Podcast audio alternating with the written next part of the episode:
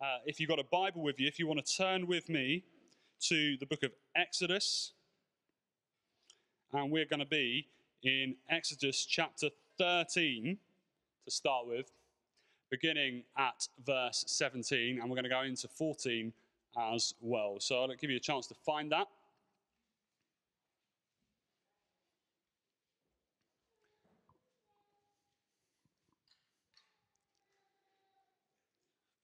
And this is what it says When Pharaoh let the people go, God did not lead them on the road through the Philistine country, though that was the shorter. For God said, if they face war, they might change their minds and return to Egypt. So God led the people around by the desert toward the Red Sea. The Israelites went up out of Egypt ready for battle. Moses took the bones of Joseph with him because Joseph had made the Israelites swear an oath. He, he had said, God will surely come to your aid, and then you must carry my bones up with you from this place. After leaving Sukkoth, they camped at Etham on the edge of the desert. By day, the Lord went ahead of them in a pillar of cloud to guide them on their way and by night in a pillar of fire to give them light, so that they could travel by day and by night. Neither the pillar of cloud by day nor the pillar of fire by night left its place in front of the people. Then the Lord said to Moses, Tell the Israelites to turn back and encamp near Pi Herath, between Migdol and the sea. They are to encamp by the sea directly opposite Baal Zephon. Pharaoh will think the Israelites are wandering around the land in confusion, hemmed in by the desert, and I will harden Pharaoh's heart, and he will pursue them. But I will gain glory for myself through Pharaoh and all his army, and the Egyptians will know that I am the Lord. So the Israelites did this. When the king of Egypt was told that the people had fled, Pharaoh and his officials changed their minds about them and said, What have we done? We have let the Israelites go and have lost their services. So he had his chariot made ready and took his army with him. He took 600 of the best chariots along with all the other chariots of Egypt, with officers over all of them. The Lord hardened the heart of Pharaoh, king of Egypt, so that he pursued the Israelites who were marching out boldly. The Egyptians, all Pharaoh's horses and chariots, horsemen and troops, pursued the Israelites and overtook them as they camped by the sea near Pi Hirath, opposite Baal Zephon. As Pharaoh approached, the Israelites looked up, and there were Egyptians marching after them. They were terrified and they cried out to the Lord. Then they said to Moses, Was it because there were no graves in Egypt that you brought us out into the desert to die? What have you done to us by bringing us out of Egypt? Didn't we say to you in Egypt, Leave us alone, let us serve the Egyptians? It would have been better for us to serve the Egyptians than to die in the desert. Moses answered the people, Do not be afraid. Stand firm, and you will see the deliverance of the Lord today. The Egyptians you see today, you will never see again. The Lord will fight for you. You need only to be still. Then the Lord said to Moses, Why are you crying out to me? Tell the Israelites to move on. Raise your staff and stretch out your hand over the sea to divide the waters so that the Israelites can go through the sea on dry ground. I will harden the hearts of the Egyptians so that they will go after them, and I will gain glory through Pharaoh and all his army, through his chariots and his horsemen. The Egyptians will know that I am the Lord when I gain glory through Pharaoh, his chariots, and his horsemen. Then the angel of God, who had been traveling in front of the Israel's army, withdrew and went behind them. The pillar of cloud also moved from in front and stood behind them, coming between the armies of Egypt and Israel. Throughout the night, the cloud brought darkness to one side and light to the other, so neither went near the other all night long. Then Moses stretched out his hand over the sea, and all that night the Lord drove the sea back with a strong east wind, and it turned into dry land. The waters were divided, and Israel went through the sea on dry ground with a wall of water on their right and on their left. The Egyptians pursued them, and all Pharaoh's horses and chariots and horsemen followed them into the sea. During the last watch of the night, the Lord looked down from the pillar of fire and clouds at the Egyptians' army and threw them into confusion.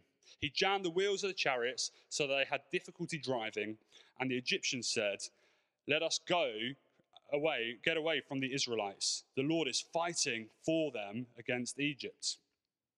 Then the Lord said to Moses, Stretch out your hand over the sea so that the waters may flow back over the Egyptians and their chariots and horsemen.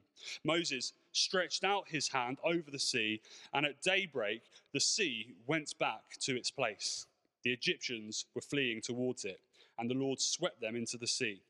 The waters flowed back and covered the chariots and horsemen, the entire army of Pharaoh that had followed the Israelites into the sea.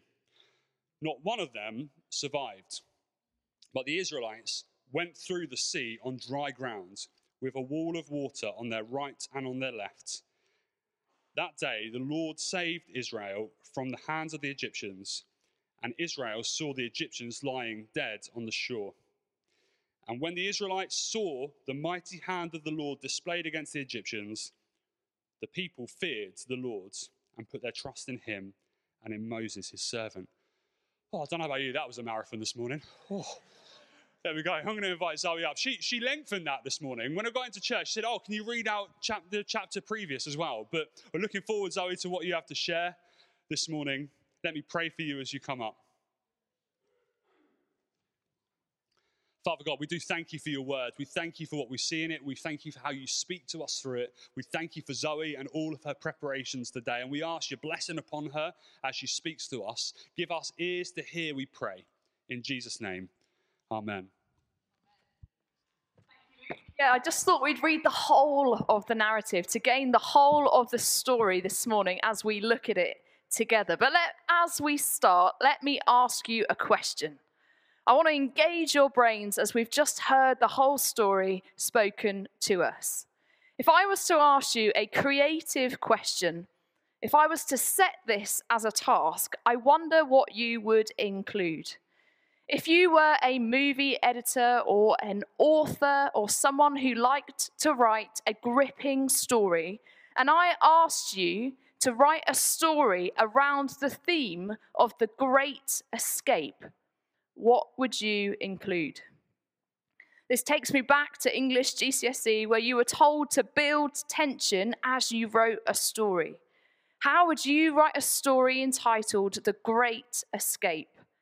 I wonder if you would include a dramatic chase, where suddenly a group of people are fleeing and they're enjoying their freedom momentarily.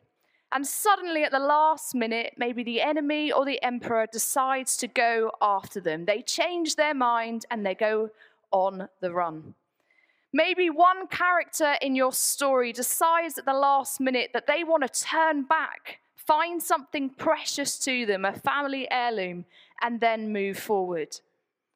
Perhaps you might up the ante by choosing a navigational decision which way to go. The audience might know something that the other characters might not. Suspense might be built. If they go this way, they'll be in heavy pursuit, but if they go this way, there might be another obstacle. Or maybe you'll keep the story very simple, and there's only one big problem that they will face an obstacle that they can't go round and they can't do anything about and probably in everybody's story, there will be one scene where the characters are in emotional despair. And often in this story, there's only one winner. And Exodus today provides us with everything. One of the most impressive biblical journeys that we can explore together. Exodus itself is translated as departure or the way out. God Himself makes a way out for His people. The Israelites are no longer slaves in Egypt, and they embark on the great escape, the journey to the promised land. And today, as we look at this biblical, thrilling narrative together through this frame of the sermon series we're studying, asking about the journey that they are going on. As we're thinking about our journey individually with God, where are we with Him? Or as a church, where is God taking us next? Then we will see as we study this passage together that this scripture has every linguistic and dramatic tool you can imagine. We have an oppressed nation who are finally set free after a conquest between Pharaoh, Moses, and the Israelite God. After the sending of the plagues, we have a nation who are freed, who move forward by looking backwards, and who are led down a questionable route. And then we see God do the miraculous as he makes a way for them. And as we study this journey and this passage together this morning, we're going to look at three things to see the great escape come to life. First, we're going to ask who are these Israelite people? How did they end up in Egypt? And what is the significance in this story for us today? We're going to examine the miracle itself, the parting of the Red Sea. And I want us to be encouraged that the same Spirit of God who was at work in parting the Red Sea empowers us today, his church. We're going to close the gap between a story in the Old Testament and who we are as the people of God today. And then we're going to ask, what did God ask of the Israelites in the face of this battle?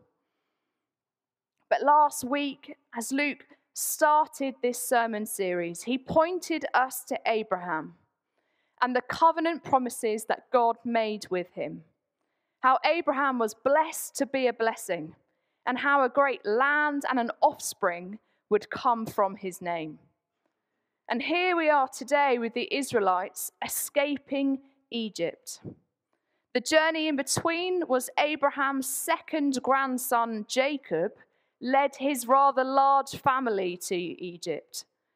And Jacob's 11th son, Joseph, was elevated to second in command after Joseph himself had quite a dramatic journey, enslaved but knowing God's blessing and his favor. He ended up predicting and prophesying this famine over this nation. And J- uh, Joseph saved his family and the nation from this great famine. And we read about how Joseph was reconciled to his family and then was offered Egypt as a place to live, a safe haven for his family. 400 years later, we have the book of Exodus, and then, as we've read, the Exodus out of Egypt. And in that time, you can hear the echoes of Genesis ringing. The Israelites were fruitful, and they multiplied and they filled the land. But the land that they were living in wasn't theirs. And Pharaoh didn't view their company as a blessing, so he enslaved them. And he brutally enslaved them, and he drowned all the Israelite boys in the river Nile. So far in the biblical narrative that we're in, this is possibly the worst kingdom that we've seen yet. So the Israelites cry out to their God, and God turns evil on its head through a, bo- a baby Moses, cared for in the palace of all places, defied death, and then encountered God through a burning bush. God sends his judgment through the plagues, at first giving Pharaoh the opportunity to humble himself and let the people go. But God hardens his heart and almost bends evil for his own redemptive purposes. But this time, unlike Pharaoh, who sees the enforcement of the drowning of the Israelite boys in the river Nile, God provides an escape. The first escape is through the Passover meal, the covering of the blood on the doorframes of the people's houses. A foreshadowing for us knowing the full story, the full journey that this scripture is taking us on to Jesus himself, his blood covering, giving us a free pass. But what I want us to see today in this dramatic journey, this narrative, this story, in this incredible, theatrical, divine warrior journey, is that this is part of a wider story that God is orchestrating. He delivers the Israelite nation from Egypt not because they deserve it. Their character, if you like, is revealed in our passage today. And it's revealed later on as you keep going through Exodus. They're a terrified, fearful nation. And that's revealed, isn't it? Their heart says, I want to be enslaved again when danger comes their way. They cry out, Was it because there were no graves in Egypt that you brought us out of the desert to die? They ask the God of the plagues, the one who sets them free, What have you done to us by bringing us out of Egypt? Didn't we say, Leave us alone and let us serve the Egyptians? And then they grumble and they mumble and they forget and they harden their hearts as the story goes on before God as well. And it's almost as if the narrator that is taking us on this dramatic journey is asking us Is Israel's heart before God just as hard as Pharaoh's? And that's a sobering thought for us because we know the destruction that Pharaoh causes. And as we read this journey, as we examine this journey, as we ask what it means for ourselves as well, we are, we are left asking that question What is the condition of my heart like before God? But this freedom, this journey, this great escape, this dramatic story was not because of Israel's merit. They didn't deserve it. Yet God is a faithful, covenant keeping, miracle working God who promised this great land and this great nation to Israel through Abraham. And here we see him keeping his promises. In Exodus chapter 13, we read about the certainty of this promise. Verse 5 says, When the Lord brings you into the land of the Canaanites, the Hittites, the Amorites, the Hivites, and the Jebusites, the land he swore to your ancestors to give you, a land flowing with milk and honey. The promise is when, not if, God fulfills his promises. God of Abraham, who promised a great blessing and a great nation to come from his name, here we see the story unraveling and God keeping his promises despite the faithlessness of Israel. The journey that they are on is part of a wider plan that reveals more about the covenant, faithful, promise keeping God than it does about the Israelites.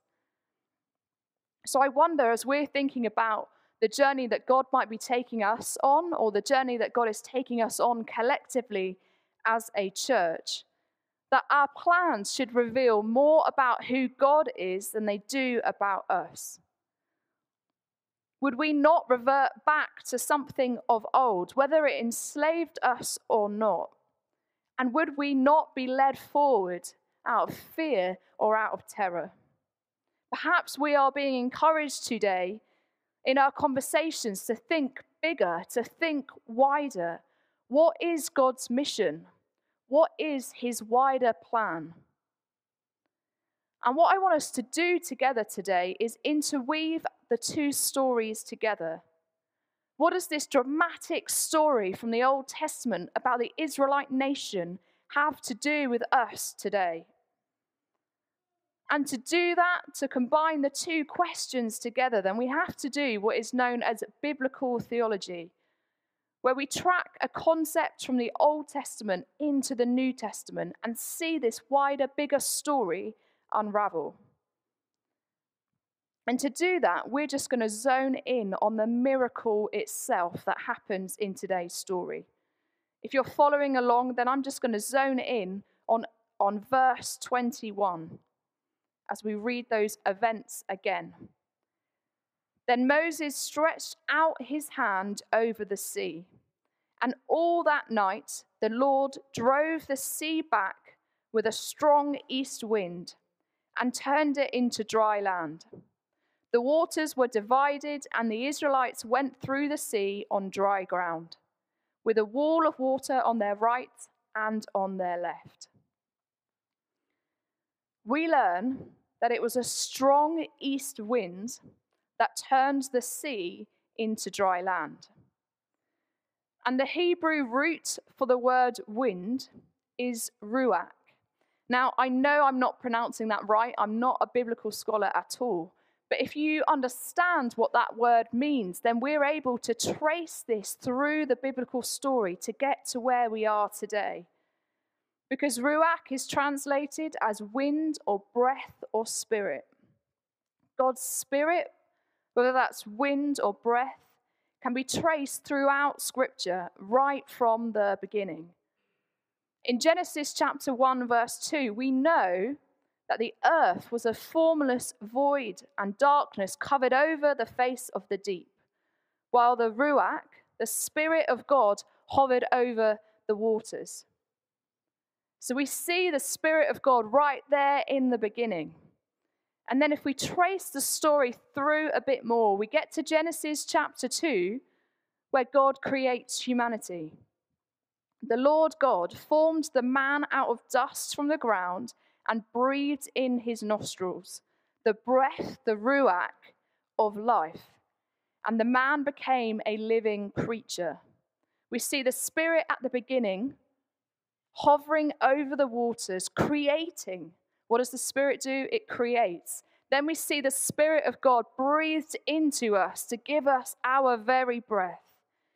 And then, multiple times through the Old Testament, we see the wind, the spirit, and the breath of God at work. One of them, quite famously, is in the prophecy of Ezekiel in chapter 37, where God promises to put his Ruach, his spirit, within us.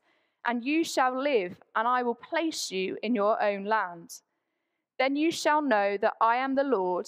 I have spoken, and I will do it declares the Lord. I will give them one heart and a new ruach, a new spirit within them. I will remove the heart of stone from their flesh and give them a heart of flesh. What excites me this morning as we track through this journey that the Israelites are on, because God made a covenant with Abraham to be faithful to his promises, is we see the Spirit of God at work we see the Spirit of God at the beginning hovering over the waters before creation. We see the Spirit of God being breathed into humanity. We see the Spirit of God being the active agent, the winds that parted the Red Sea in the miracle in this story. We see the same Spirit being prophesied and promised to us to give us a new heart. And as we trace this theme right through Scripture, we read in Acts chapter 2 about the events of Pentecost when the Holy Spirit came upon the believers, the group of believers that empowered the church and grew the church. Acts chapter 2 says, When the day of Pentecost came, they were all together in one place. Suddenly, a sound like a blowing of a violent wind. Do you see it? In our story today and here, came from heaven and filled the whole house that they were sitting in. They saw what seemed to be tongues of fire that separated and came to rest on each of them. All of them were filled with the Holy Spirit and began to speak in other tongues as the Spirit empowered them. What does God's Spirit do? It was there in the beginning, hovering over creation. It was breathed into humanity it was the agent in our story today that produced this miracle, this parting of the Red Sea. It was promised and prophesied to give us a new heart. And then the Holy Spirit was a gift given to the church to grow the church, to empower the church. And this should really encourage us if I've communicated this effectively this morning, because this story for us then is not something of old that happened and seems rather dramatic, but it's the same spirit that was alive there is empowered and breathes upon us for us as God's church to be alive and active. For the same redemptive purpose, we are blessed to be a blessing. The church now, God's chosen agent to live an inspired, spirit filled, creative, distinctively different life, just like Israel, to point others to get to know God. We live today with this commission to go to make disciples of all nations, baptizing them in the name of the Father, the Son, and the Holy Spirit, teaching them to obey Jesus' commands, filled with the same Spirit that He sends us out with. I want us to be excited today that this journey that we are going on is accompanied and filled and powered by the same Holy Spirit, who in this story today divides the Red Sea to give the Israelites a safe path to walk through. This matters, and who we are matters. Our ancestry matters. As we go forward, we need to take something of who we are with us. And that's what we see, isn't it? Moses led the people forward by taking their heritage with us. Moses led the people by looking backwards first and then proceeding forwards. We saw him take the bones of Joseph with him because Joseph had made it really clear to the Israelites. He said, God will surely come to your aid, and then you must carry my bones up with you from this place. This morning, let's be reminded of who we are and encouraged that we are a community empowered by God's Holy Spirit. The miracle working, promise keeping, covenant faithful God fills us with His Holy Spirit to then journey with Him wherever He is taking us. And the dramatic climax of this story was the very fact that Pharaoh changed his mind about releasing the Israelites and he goes after them for the final throwdown. And in the midst of all of this, we have the people of God who are terrified. They are in a precarious location and they cry out to God. And God simply asks them to be still. Be still despite all that was going on around them, all the complexities. And there are numerous complexities in this passage. We started in chapter 13 to see that at first God didn't send them through the shortest route.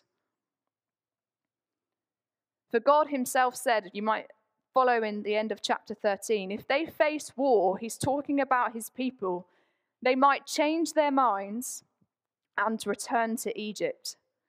So God led the people around the desert towards the Red Sea.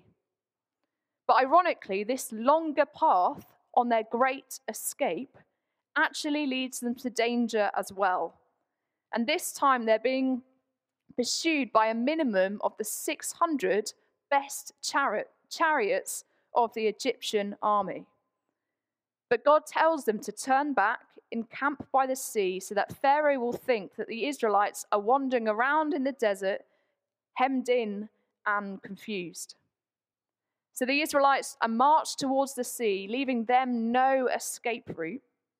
And then we see this miracle, don't we, that we've just analyzed. One final battle between Pharaoh and God.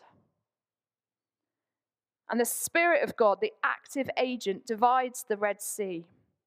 And it's almost as if this, this miracle reverses creation again. In Genesis chapter 1, verse 9, we see how the seas came together and separated themselves from dry land. But here the sea is split open to reveal the dry land underneath.